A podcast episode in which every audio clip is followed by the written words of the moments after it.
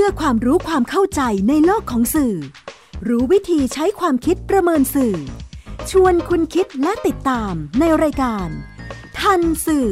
กับบรรยงสุวรรณพอง สวัสดีครับ คุณผู้ฟัง นี่คือทันสื่อ รายการความรู้ด้านสารสนเทศและเรื่องราวที่เกิดขึ้นในโลกข่าวสาร ซึ่งส่งผลกระทบต่อบุคคลหรือว่าสังคมอันเนื่องมาจากเนื้อหา และก็ตัวสื่อเอง มาเรียนรู้ร่วมกัน เพื่อนำไปสู่สังคมคุณภาพ ออกอากาศทางไทย PBS ดิจิทัลร a ดิโอบรรยงส่วนพองดำเนินรายการ จิตกลิ่นเมฆเหลืองประสานงาน ทันสื่อวันนี้นำเรื่อง สถานการณ์ fake news มาพูดคุยกับคุณผู้ฟังครับ ตั้งแต่ต้นปี 2562 จนย่างเข้าไตรมาสสุดท้ายของปีทันสื่อนำเรื่อง fake newsมาบอกเล่าบ่อยครั้ง อย่างเช่น รูปแบบของ fake news fake news บ้านเขา ดาราเสียชีวิตใน fake news แล้วก็ fake influencer ซึ่งมันเกิดขึ้นในบ้านเขานี่นะครับ ก็นำมาบอกเล่ากัน fake influencer ก็คือเรื่องที่การสร้างยอดเข้าชม ยอดชอบใจ ยอดนู่นนี่นั่น ซึ่งเป็นยอดปลอมก็ทำให้เกิดความเชื่อถือเกิดการยอมรับว่าดาราคนนี้ดังจริงเป็นที่สนใจจริง มีแฟนเยอะแยะ ครับเหตุการณ์ปัจจุบันแปลเปลี่ยน เป็นสถานการณ์เนี่ยมันก็ไม่ได้บรรเทาเบาบาง ข่าวหลอกข่าวลวงข่าวเท็จยังคงมีอยู่ครับ แล้วก็มีแนวโน้มว่าจะเพิ่มมากขึ้นตามพัฒนาการของเทคโนโลยีสารสนเทศ และการสื่อสาร ก็เลยเห็นว่าน่าจะมีการทบทวนเพื่อดูแนวโน้มของ fake news ว่าที่แท้แล้วเนี่ยมันจะเป็นอย่างไร มองกันไปถึงปีหน้าด้วยนะครับ เรียนสรุปสั้นๆถึงความหมายของ fake news กันก่อน ก่อนที่จะไปพูดถึงเรื่องของสถานการณ์เฟกนิวส์เนี่ยในความหมายกว้างไม่เพียงเป็นข่าวเท็จที่ถูกสร้างขึ้นเพื่อหลอก หรือว่าลวงให้ผู้รับสารเข้าใจผิด Fake News ยังครอบคลุม ไปถึงเจตนาหรือไม่เจตนาด้วยครับ ไม่เจตนาในที่นี้ก็หมายถึงว่า คือหลงเชื่อว่ามันเป็นข่าวจริง แล้วสื่อเองก็นำมาเสนอต่อ หรือผู้ใช้สื่อออนไลน์เองก็หลงเชื่อว่าเป็นข่าวจริง แล้วก็ส่งต่อ อย่างนั้น ตรงนี้ครับแล้วก็ยังครอบคลุมไปถึงการเลือก เสนอข้อเท็จจริง ซึ่งมันจะเป็นต้องเป็นข่าวก็ได้ครับ เรื่องอะไรก็ได้ที่มันไม่ใช่ข้อเท็จจริง จะโดยสื่อมวลชน หรือว่าจะโดยสื่อสังคม ก็จะรวมอยู่ในความหมายนี้ด้วย นั่นคือเหตุผลที่ว่าทำไมรายการทันสื่อจึงใช้คำทับศัพท์แทน คือไม่เรียกว่าข่าวหลอก ไม่เรียกว่าข่าวลวง แต่เรียกว่าเฟกนิวส์คือมันทั้งหลอกทั้งลวงทั้งเท็จอย่างนั้นเฟกนิวส์ก็ไม่ได้เกิดจากสื่อมวลชนหรือคนทำสื่อเท่านั้นครับ เกิดได้จากคนทั่วไป ทั้งที่เจตนาและก็ไม่เจตนา ซึ่งมันก็เป็นปัญหาอยู่แล้ว แต่เมื่อสื่อสื่อที่ว่านี่คือสื่ออาชีพคนทำสื่อเนี่ยนำไปเผยแพร่ต่อ ทีนี้ด้วยความเป็นสื่อที่ก็ยังได้รับความเชื่อถือจากสังคม ปัญหาก็เลยหนักขึ้น นั่นก็คือที่มาที่ไป มาถึงสถานการณ์ fake news โลก เวลานี้คาดการณ์กันแล้วครับว่าเขาคาดการณ์กันเองนะครับทางทางซีกโลกตะวันตกเขาคาดการณ์กันเองว่า ปี 2563 นั้น fake news ในสหรัฐอเมริกาจะมีความรุนแรงมากขึ้นทำไมจึงเป็นเช่นนั้นเขาบอกว่า เงื่อนไขสำคัญ คือการเลือกตั้งประธานาธิบดีสหรัฐที่นายโดนัลด์ทรัมป์ประธานาธิบดีคนปัจจุบันประกาศแล้ว ว่าจะขอรักษาตำแหน่งเป็นวาระที่สองแม้ที่ผ่านมาจะถูกนักวิจารณ์การเมือง จะถูกคอลัมนิสต์ของสื่อระดับโลก ประเมินว่าไม่น่ารอด เพราะว่าตั้งแต่การเลือกตั้งครั้งแรกนายทรัมป์ได้สร้างศัตรูไว้มากพอๆกันกับการเกิด fake news ที่ไม่เคยปรากฏมาก่อนในการเลือกตั้งประธานาธิบดีสหรัฐคนที่ผ่านๆมา เมื่อย้อนไปดู fake news ที่เกิดขึ้นในช่วงการเลือกตั้งประธานาธิบดีสหรัฐเมื่อ 8 พฤศจิกายน 2559 นายโดนัลด์ทรัมป์โดน fake news กระหน่ำจนต้องออกมาบอกจากปากของตนเองถึงสงคราม fake news ที่ตนได้รับ พร้อมกับกล่าวหานักข่าวว่าเป็นส่วนหนึ่งของความเสื่อมทราม เป็นพวกไม่ซื่อสัตย์ต่อประเทศชาติ พร้อมกับใช้คำ เรียกกลุ่มนักข่าวว่า fake news บ้าง สำนักข่าวปลอมบ้าง ก็สุดแล้วแต่ ครับไม่ว่า fake news จริง หรือเป็น fake news ปลอม ที่นายทรัมป์นำมากล่าวอ้าง เชื่อกันครับว่า เลือกตั้งประธานาธิบดีสหรัฐครั้งหน้าเนี่ย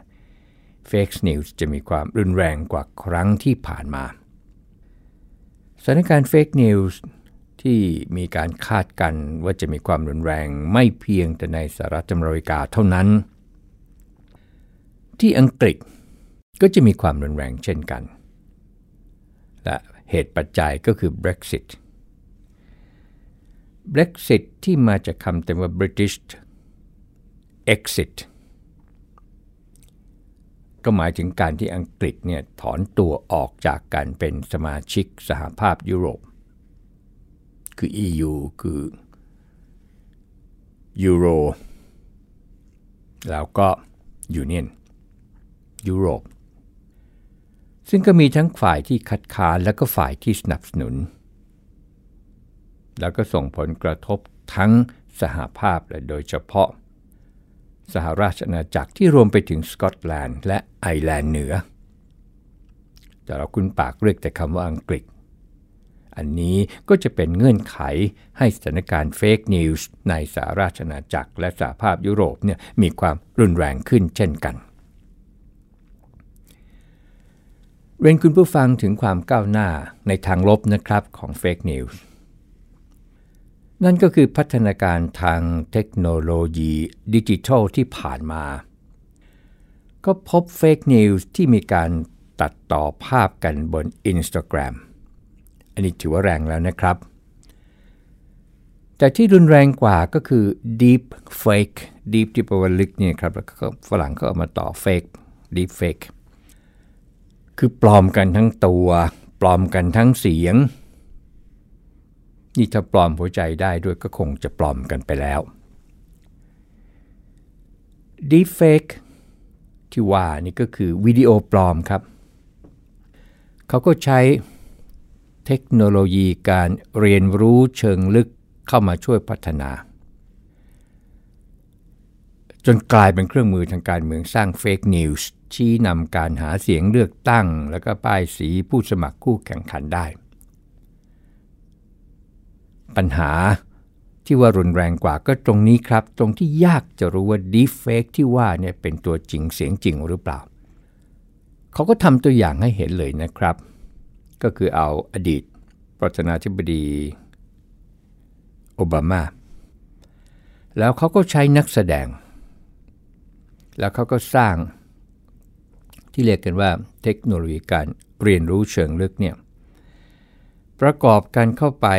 ลักษณะการเคลื่อนไหวของนักแสดงนั้นก็จะทำให้ลักษณะการเคลื่อนไหวของอดีตประธานาธิบดีโอบามาเนี่ยเคลื่อนไหวเหมือนกัน นั่นคือประการที่หนึ่งการเคลื่อนไหวที่ว่านี้ยังหมายถึงการเคลื่อนไหวของปาก ลักษณะของการพูดเนี่ยกับเสียงที่ออกมาเนี่ย จะเรียกกันว่า เชื่อมโยงหรือสัมพันธ์กัน ประการต่อไปก็คือเรื่องของน้ำเสียงที่คล้ายกัน กับอดีตประธานาธิบดีโอบามาดีเฟกถ้าดูยังไม่ดูนักแสดงนะครับ ดูเฉพาะอดีตประธานาธิบดีโอบามา น้ำเสียงกริยาท่าทางที่พูดเสร็จปับ๊บ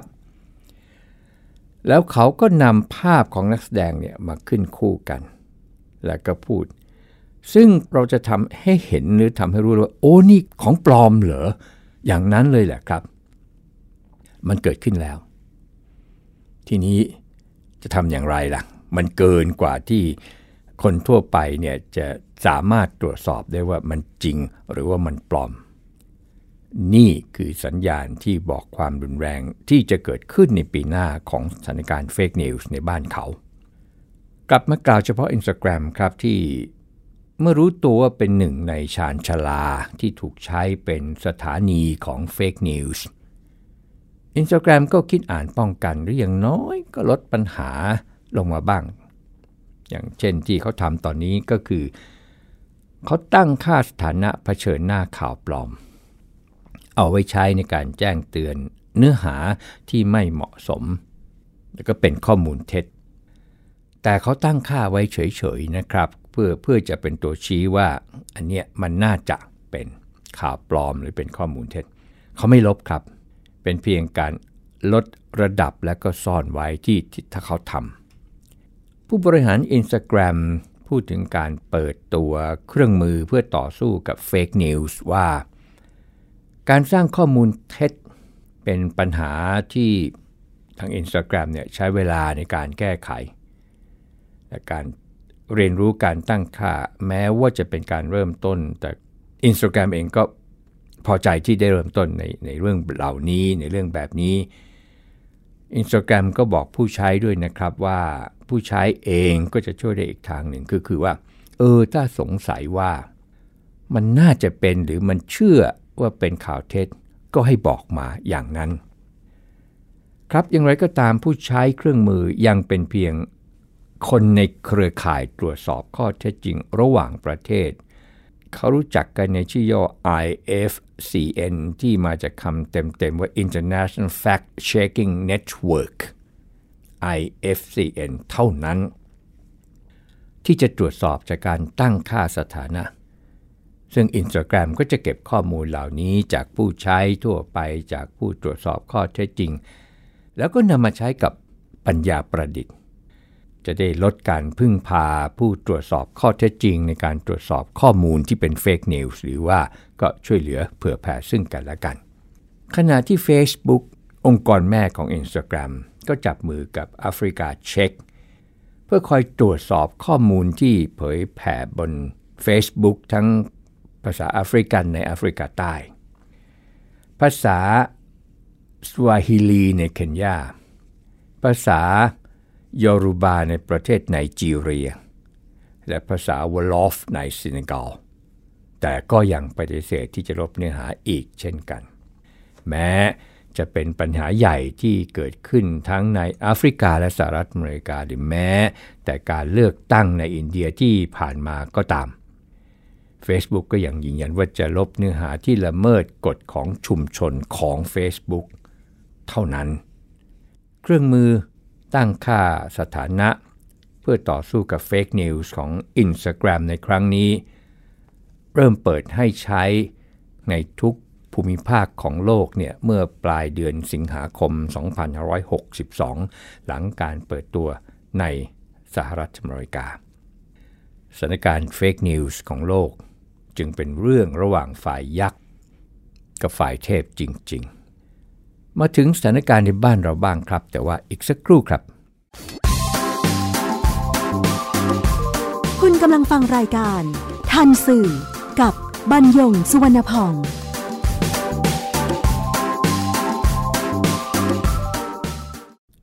ตั้งแต่ต้นปีเนี่ยมีเฟกนิวส์บนสื่อสังคมเรื่อยมาครับ แล้วก็มันหนักมากขึ้นก่อนหน้า วันเลือกตั้งทั่วไปสมาชิกสภาผู้แทนรัศดร 24 มีนาคม 2562 ไม่เพียงเท่านั้นครับ Fake News ยังเป็นส่วนหนึ่งของวาทกรรมที่นำไปสู่ความเกลียดชังอีกด้วย ว่ากันเฉพาะ Fake News ที่ถูกดำเนินคดีตามกฎหมายนะครับ อย่างข่าวประกาศพื้นที่ควบคุมพิเศษ หลัง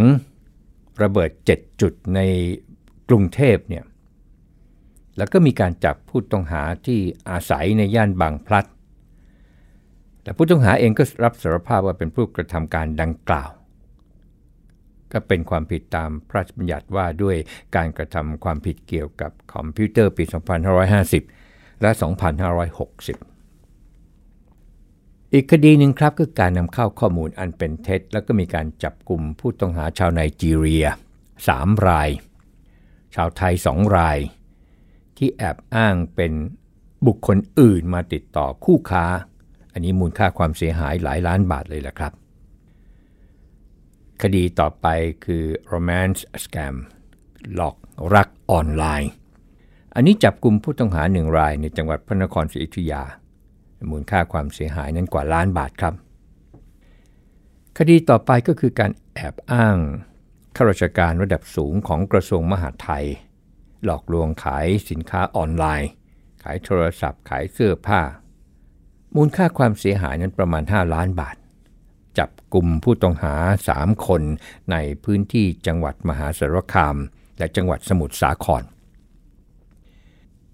คดีข่าวแม่น้ำโขงแห้ง ตกใจนะครับ ปลาศูนย์พัน จับกลุ่มผู้ต้องหาเผยแพร่ข้อมูลเท็จในบ้านพักที่อำเภอไซน้อยจังหวัดนนทบุรี แล้วก็ดำตัวมาดำเนินคดีตามพระบัญญัติว่าด้วยการกระทำความผิด เกี่ยวกับคอมพิวเตอร์ปี 2550 และแก้ไขเพิ่มเติมปี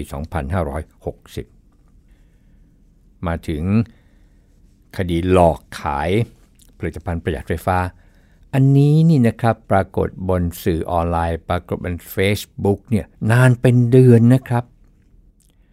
ก็ยังแปลกใจว่ามันมันนานจนกระทั่งทำให้คนเนี่ยเริ่มเชื่อว่ามันจริง กว่าที่ทางการไฟฟ้าฝ่ายผลิตจะลุกขึ้นมาบอกเนี่ย โอ้ มันใช้เวลาอย่างนั้นเชียวหรือ อย่างไรก็ตามครับในที่สุดก็นำไปสู่การจับกลุ่มขบวนการต่างชาติที่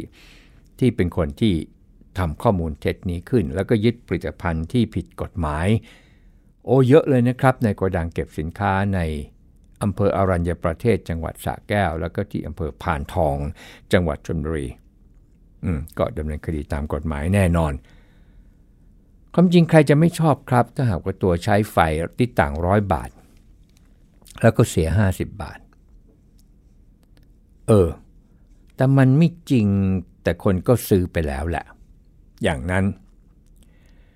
อีกคดีหนึ่งครับ อันนี้แอบอ้างนามสกุลนายกรัฐมนตรี หลอกขายของออนไลน์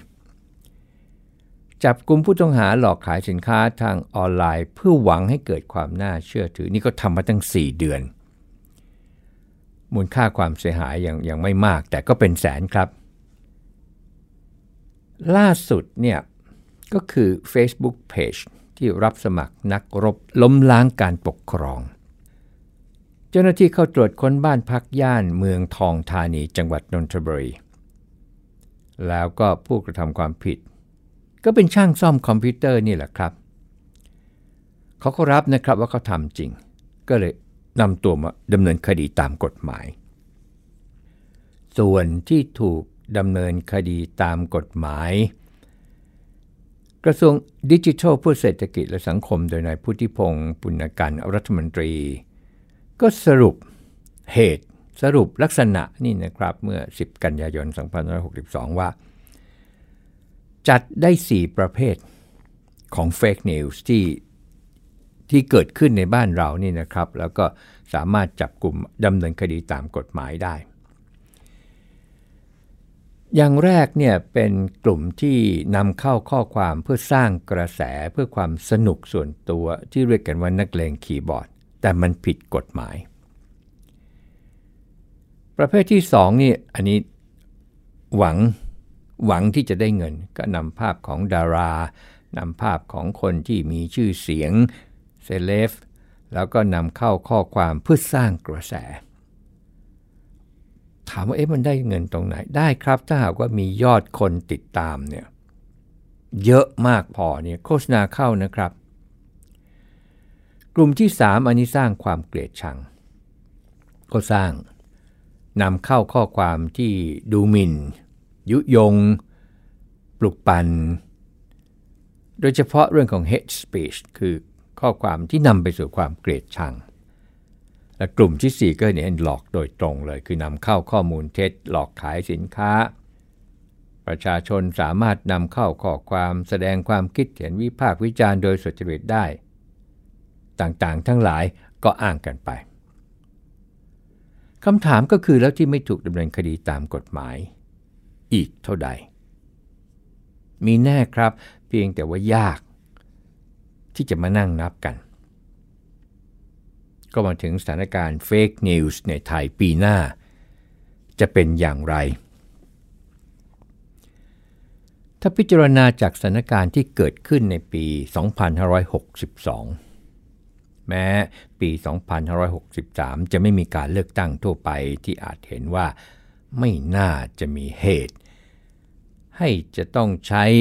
เรื่องของเฟกนิวส์อย่างรุนแรงเหมือนอย่างในบ้านเขา โดยเฉพาะในสหรัฐอเมริกาแล้วก็ในสหรัฐอาณาจักแต่ด้วยเทคโนโลยีดิจิทัล แม้สถานการณ์เฟกนิวในไทย อาจไม่ถึงขั้นรุนแรง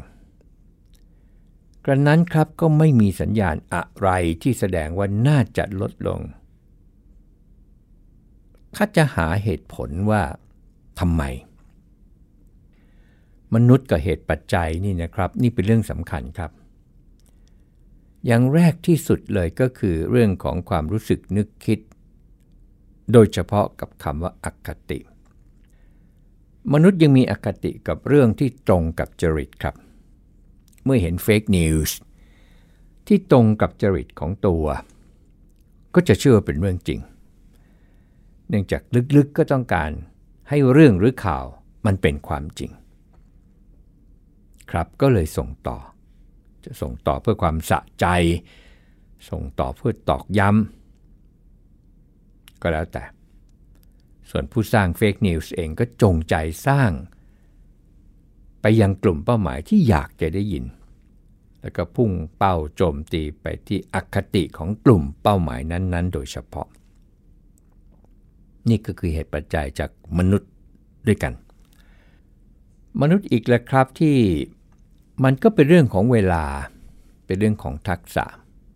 เพราะไม่มีเวลาที่จะอ่าน ไม่มีเวลาจะศึกษาเนื้อหา หรือทักษะที่จะ รู้ทันสื่อเนี่ยยกตัวอย่างง่าย ๆนะครับ อย่างเช่น สังเกต สงสัยทำไม แล้วไงแต่ไปถึงขั้นตรวจสอบความถูกต้องของข้อมูล ข้อนี้ก็จะเป็นอีกปัจจัยหนึ่งของมนุษย์ ประการที่ 3 ครับ นี่ก็มนุษย์ครับที่เราเราอยู่กับโลกของออนไลน์เนี่ยโลกดิจิทัลเนี่ยแล้วเราเสพติด เสพติดกับโลกไซเบอร์เสพติดกับความรู้สึกที่เหมือนเหมือนกับว่า ถ้าเรานำเข้าข้อความอะไรไป มีคนเข้ามากดชอบ มีคนเข้ามาแสดงความเห็น มีคนสะใจ มีคนชื่นชม มีคนมีคนเห็นใจ มีคนยินดีแล้วแต่ทั้งหลายที่เป็นเรื่องของการเสพติด ตรงนี้ครับก็จะเป็นจุดหนึ่งที่เข้ามาเสริม ประการต่อไปครับ เราเนี่ยยังมีความเชื่อในตัวบุคคล ซึ่งเขาอาจจะรับผิดชอบทางด้านสังคม ก็อาจจะรับผิดชอบทางด้านการเมืองเขาอาจจะรับผิดชอบทางด้านอะไรก็สุดแล้วแต่ก็ตาม แล้วเราเองเนี่ยเราเลือกเชื่อ แต่ละคนแต่ละคนแต่ละคน